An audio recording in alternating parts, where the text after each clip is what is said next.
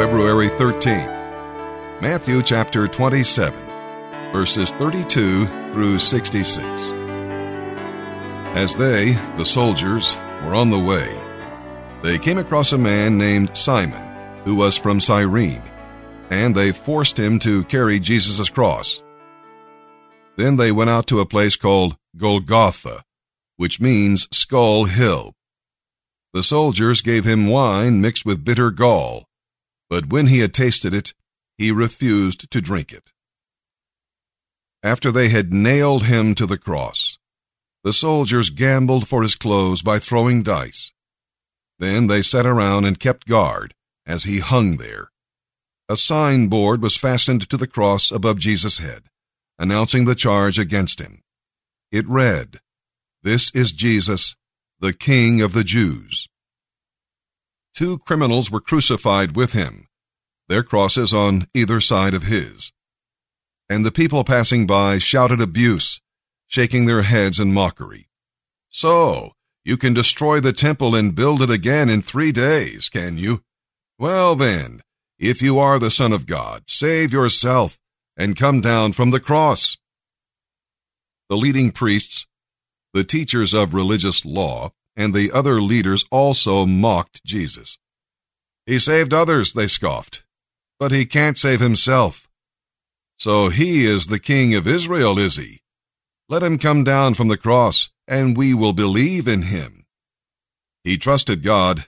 Let God show his approval by delivering him. For he said, I am the Son of God.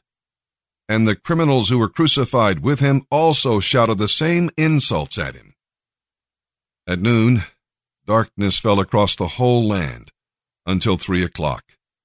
At about three o'clock, Jesus called out with a loud voice, Eli, Eli, lema sabachthani, which means, My God, my God, why have you forsaken me? Some of the bystanders misunderstood and thought he was calling for the prophet Elijah. One of them ran and filled a sponge with sour wine, holding it up to him on a stick so he could drink. But the rest said, Leave him alone. Let's see whether Elijah will come and save him. Then Jesus shouted out again, and he gave up his spirit. At that moment, the curtain in the temple was torn in two from top to bottom. The earth shook, rocks split apart, and tombs opened. The bodies of many godly men and women who had died were raised from the dead after Jesus' resurrection.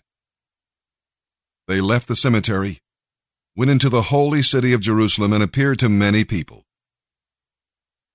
The Roman officer and the other soldiers at the crucifixion were terrified by the earthquake and all that had happened. They said, Truly, this was the Son of God.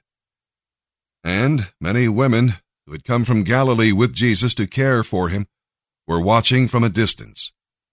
Among them were Mary Magdalene, Mary the mother of James and Joseph, and Zebedee's wife, the mother of James and John. As evening approached, Joseph, a rich man from Arimathea, who was one of Jesus' followers, went to Pilate and asked for Jesus' body. And Pilate issued an order to release it to him. Joseph took the body and wrapped it in a long linen cloth. He placed it in his own new tomb, which had been carved out of the rock. Then he rolled a great stone across the entrance as he left. Both Mary Magdalene and the other Mary were sitting nearby watching. The next day, on the first day of the Passover ceremonies, the leading priests and Pharisees went to see Pilate they told him, Sir, we remember what that deceiver once said while he was still alive. After three days I will be raised from the dead. So we request that you seal the tomb until the third day. This will prevent his disciples from coming and stealing his body, and then telling everyone he came back to life.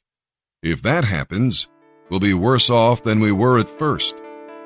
Pilate replied, Take guards and secure it the best you can.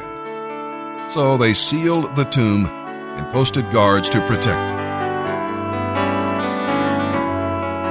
Psalm 34, verses 1 through 10. Fearful that Saul would kill him, David fled to Gath and sought the protection of the enemy.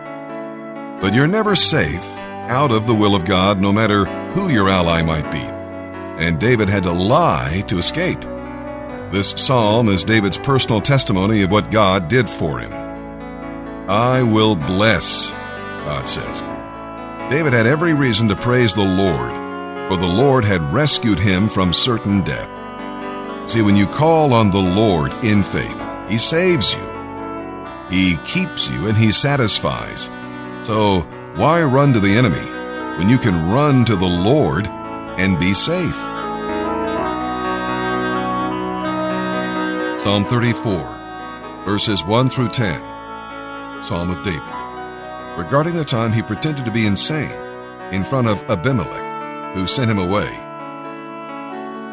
I will praise the Lord at all times. I will constantly speak his praises. I will boast only in the Lord. Let all who are discouraged take heart. Come, let us tell of the Lord's greatness. Let us exalt his name together. I prayed to the Lord, and he answered me, freeing me from all my fears. Those who look to him for help will be radiant with joy. No shadow of shame will darken their faces. I cried out to the Lord in my suffering, and he heard me. He set me free from all my fears. For the angel of the Lord guards all who fear him, and he rescues them. Taste and see that the Lord is good. Oh, the joys of those who trust in him. Let the Lord's people show him reverence, for those who honor him will have all they need. Even strong young lions sometimes go hungry, but those who trust in the Lord will never lack any good thing. Proverbs chapter 9, verses 7 and 8.